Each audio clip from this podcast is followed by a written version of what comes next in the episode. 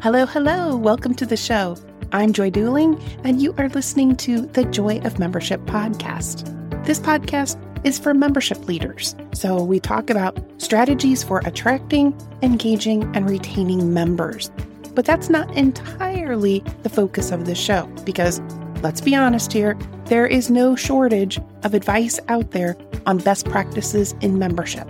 What we need to talk about is how to actually make those things possible in the real world. How to be absolutely sure that growth practices are going to stick. How to make those things easier, more consistent, and even automatic in some cases. Sound good? Then stick around because we're about to jump into it.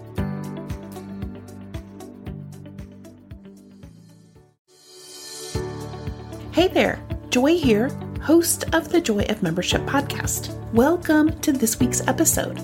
Before we jump in, I wanted to make sure that you know that I do a free live training most Thursdays at noon central. It's called the Care Points Difference. In this training, I share what Care Points are, why they matter, and how to construct them so that what you're doing becomes more naturally attractive to those you serve. And equally important, there are ways to set up those care points so that your membership becomes easier to run, which is critically important if you're running your organization with a lean team or with mostly volunteers. Providing a great member experience can seem like this thing that just automatically happens because you're, of course, committed to doing the right things for your members.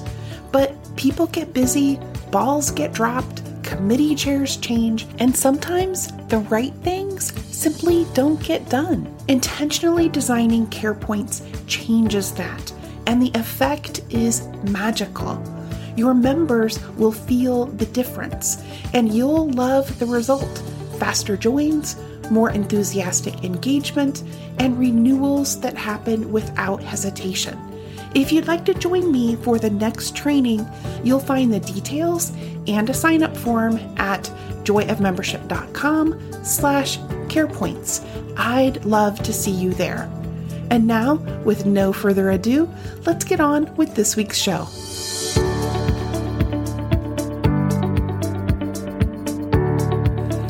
Joined this week by Becky Carlton. Becky is responsible for strategy and partnerships at MAPSA, Michigan's Charter School Association. MAPSA is a nonprofit membership organization that advocates for 300 charter schools in the state of Michigan. Becky describes her work as ensuring that internal strategies and programming align with member needs. She also actively looks to connect with external partners for the benefit of members. MAPSA has done a lot of work over the past year to build new ways for members to interact and get support, which is something that is so clearly important for all of us to do as membership builders. Becky has such terrific energy and passion for the work. I know you're really going to enjoy getting to know her. Let's hop in. Hey, Becky, welcome to the show. I'm so glad you could be with me here today. Hi, thank you so much for having me. Well, why don't we start where we always do with you sharing with the listeners who you are and who you help?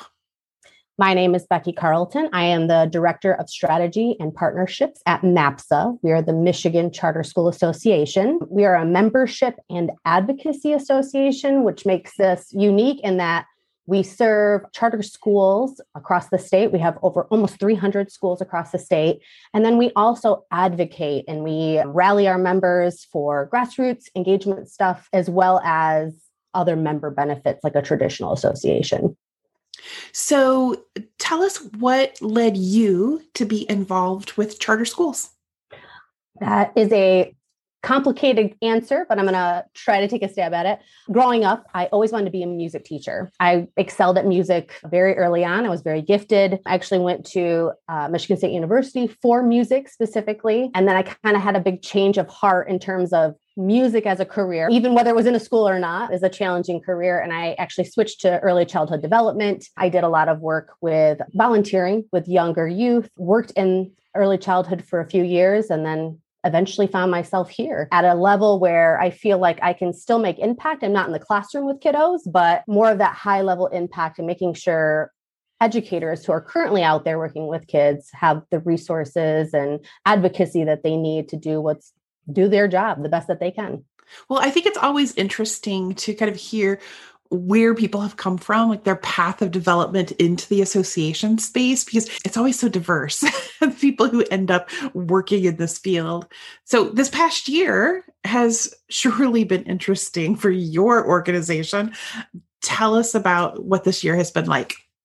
Yeah. So going back even before this past school year, after COVID hit back in March, as you know, across the nation, schools shut down in general. And so as a Public Education Reform Association, we just kind of had to pivot really quick and really cater to our members so that they could serve their communities the best that they could. And so this past year has just been a whirlwind. I mean, our educators have just plain and simple stepped up. They did the hardest job that so many of us, right, working here in my comfortable home office, didn't have to take those scary risks. And many of our members across the state, again, uh, if you're familiar with Michigan, you can use your hand as a location device. We have some schools in the Upper Peninsula that are very rural. And then we have a large concentration of schools in Detroit and Flint. Every area, just because of COVID numbers, was different in terms of their comfortability in teaching in the classroom or not. But what we saw was our members step up, serving their community in the way that was best for them, which was unique again across the state, depending on where they were at.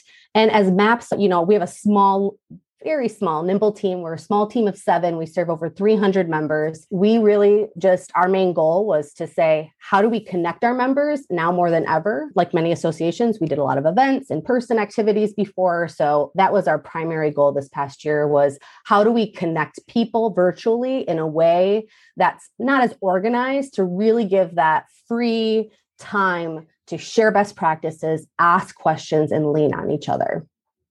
So, when we initially were talking a, a, few weeks ago and you were kind of sharing your story, you said that some great things in retrospect have come out of this period. Can you share a little bit about that? Yeah, I think, you know, in every horrible bad situation sometimes there's something that's learned in that. And i think covid especially there's a few things. Number one i feel like our educators are more open to technology than they've ever been. It was very d- interesting last you know march of of 2020, it was very hard to get our members using a computer, especially teachers, right? Because they weren't used to that. They weren't your typical nine to five business person sitting in front of a desk and a computer. They weren't that comfortable with technology. Well, this year changed that. So, technology has been a key aspect in delivering information and connecting people. I think the other thing too is choice. I think many parents, you know, originally you choose your school based on kind of what your needs are for your kid. You have your traditional public school system, which is kind of your assigned school. And then if you're lucky enough to have some free public charter schools around that give you maybe a unique niche choice, whether that's science and math, music, or arts, those can be available to, to parents. And I think this past year, something we saw for our members was that our schools in general stepped up. They're smaller, they tend to be smaller organizations they're not as large as a traditional public school, so they can be more flexible and pivot more quickly just because of their structure. And so we saw a lot of our members serving students in person at a much higher rate than traditional public schools. And so I think that was kind of an aha moment for a lot of parents. Some of our schools are serving members digitally or or virtually well and some were not, but how do we get the best instruction to each kiddo that meets their needs? And some is virtual and some is not. So it's having that flexibility. That was a big thing we've learned too. It's just how technology can be incorporated in the education industry. Well, I think I've mentioned this on the podcast previously, but my husband is a superintendent of a public school district. And I know just from watching the decisions that he's had to make over the past, you know, 15 months or so, just you know, how difficult this period has been and how nimble the school districts have had to be and how they've had to really try to um, address concerns on both sides of the fence, with some parents really wanting their kids to be in person and other parents being really fearful about mm. sending their kids to in-person school. I mean, it's it's been a real challenge unlike anything he's ever seen in his career. And not mm-hmm. just not just serving parents, but also as a school, you're serving teachers. Yes. Your staff have that same issue, right? Some are more comfortable than others based on their previous health experience, based on mental health, all kinds of variables are at play. And so, yes, that was something we saw too, is I think in general, school leadership kind of looking at teachers in a different way to say, how do we make sure you feel safe? How do you feel inclusive in this environment so that you can do the best job you can do? So, if we set aside this past year, year and a quarter, your role with the association is very much focused on growth and strategic partnerships and things like that. Can you talk a little bit about how you approach growing membership or growing the association's work? Yeah, that's a that's a great question. We are fortunate that we have about 300 uh, schools here in the state, and we maintain about an 86% membership rate. And I would say this past year has been the strongest we have ever had membership. I think just the way we were able to pivot and get out clear communication to our members was key and seeing the value of us as an association. You know, we're always looking, especially at a pro through a programming lens of how do we serve members? And, and this is where I think we wear this dual hat, right? We're a membership advocacy association. So the membership piece, as many people know, right? It's a you're serving a member, you're listening to members, you're trying to give them what they need and want. As an advocacy association, what's interesting with us is we advocate for education reform for all schools. We want what's best for kids, period. Sometimes that may be in a maybe maybe short term um, sense our schools might not want some of the things that we're advocating for. So it's always this balance that we're trying to play in terms of we can see a broader picture most times of like what's best for kids and our schools are kind of operationally doing their day-to-day stuff. It's sometimes hard to get them to kind of look up and say okay but do you see this down the road how this would be better for all kids. And and getting that buy-in from members is is really important as an advocacy lens. And then the programming piece i mean i think the largest thing was the in-person events this past year. And so we pivoted. We built kind of a private network through mighty networks and it was an amazing tool. We've gotten amazing feedback from many of our members. Our initial goal was, I think, a thousand members through this first school year, and we hit about a, uh, a thousand four months in after launch. So our members just picked it up and said, yes, we need access to each other now more than ever. So that's something that we'll continue to focus on in serving our members and, and growing that membership. Oh, that's really awesome. I love Mighty Networks as a tool. I have a number of clients who use that for their interactive community element, and it's been great. So, what advice or lessons have you learned along the way in terms of being a membership builder? What lessons have you learned around um, engaging members, growing members that you think might be helpful to other associations? I think I see many associations doing this, but we always take a geographic approach to connection for our members. And again, just because in Michigan, there's so much diversity in terms of you have Native American reservations up in the Upper Peninsula where they have charter schools. And then again, you have down in Detroit everyone's so different. And so we use that geographic approach where we host the hubs inside of Mighty Network. So we have a geographic hub in each area of the state where school leaders can connect. They meet monthly via Zoom just to say, how's it going? Here's what we're hearing in this community. How are you serving your students? And and what's interesting about that is sometimes they're competitors with each other and that's a big goal of ours is to break down those barriers amongst our members because we know that they are the their own best expert at most times. And so if we can get them to talk if we can get them to grow that relational capacity with each other then we've done our job because everyone is doing an amazing piece. And if they all just shared each of that amazing piece of ingredient, they could all have this super high successful organization themselves. Oh, I love that. I love that concept. So, where can people connect to learn more? Um, on our website, which is charterschools.org. And then on Facebook and Twitter, we are at MI Charters. And on Instagram, we're at Charter Schools. Fantastic. I'll make sure those links get put in the show notes.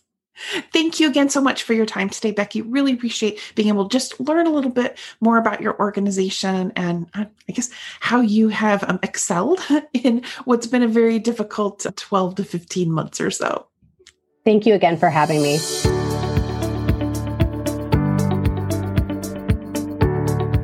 Joy here, back with a few thoughts about this week's episode. I've been doing my podcast for nearly a year now, and I've talked with a lot of guests about how they deliver what members want. However, I think this week's interview with Becky Carlton might be the first time that I've ever heard an organization specifically mention that they sometimes have to advocate for things that members don't want. It was just a quick little blip in the interview, so I don't know if it jumped out at you, but it definitely did for me. Becky said that their organization advocates for reform across all schools, focusing on what's best for kids and for the overall big picture in education. Now, in any field, when a member is immersed in the everyday operations of whatever they do, the amount of bandwidth that they have to make change happen may feel very limited. So I found myself thinking about that a lot after we closed out the conversation. And I'm curious in what ways it might be part of our role as membership leaders to bring that broader perspective for our members. If you are actively doing that, how is it that you frame it for them so that they are more receptive to the work that change might involve? Do you use work groups? Do you use industry updates and bulletins? How is it that you approach it? I'd love to hear what you're doing. Just drop me a line. An email would work great. I'm at joy at joyofmembership.com.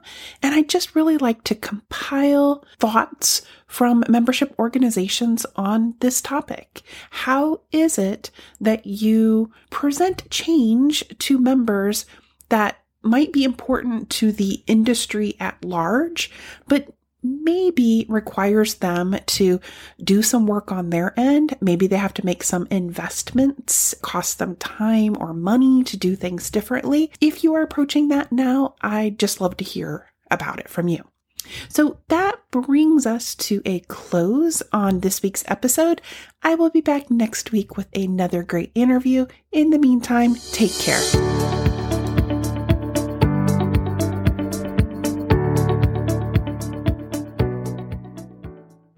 Hey there, you made it all the way to the end. Bravo to you.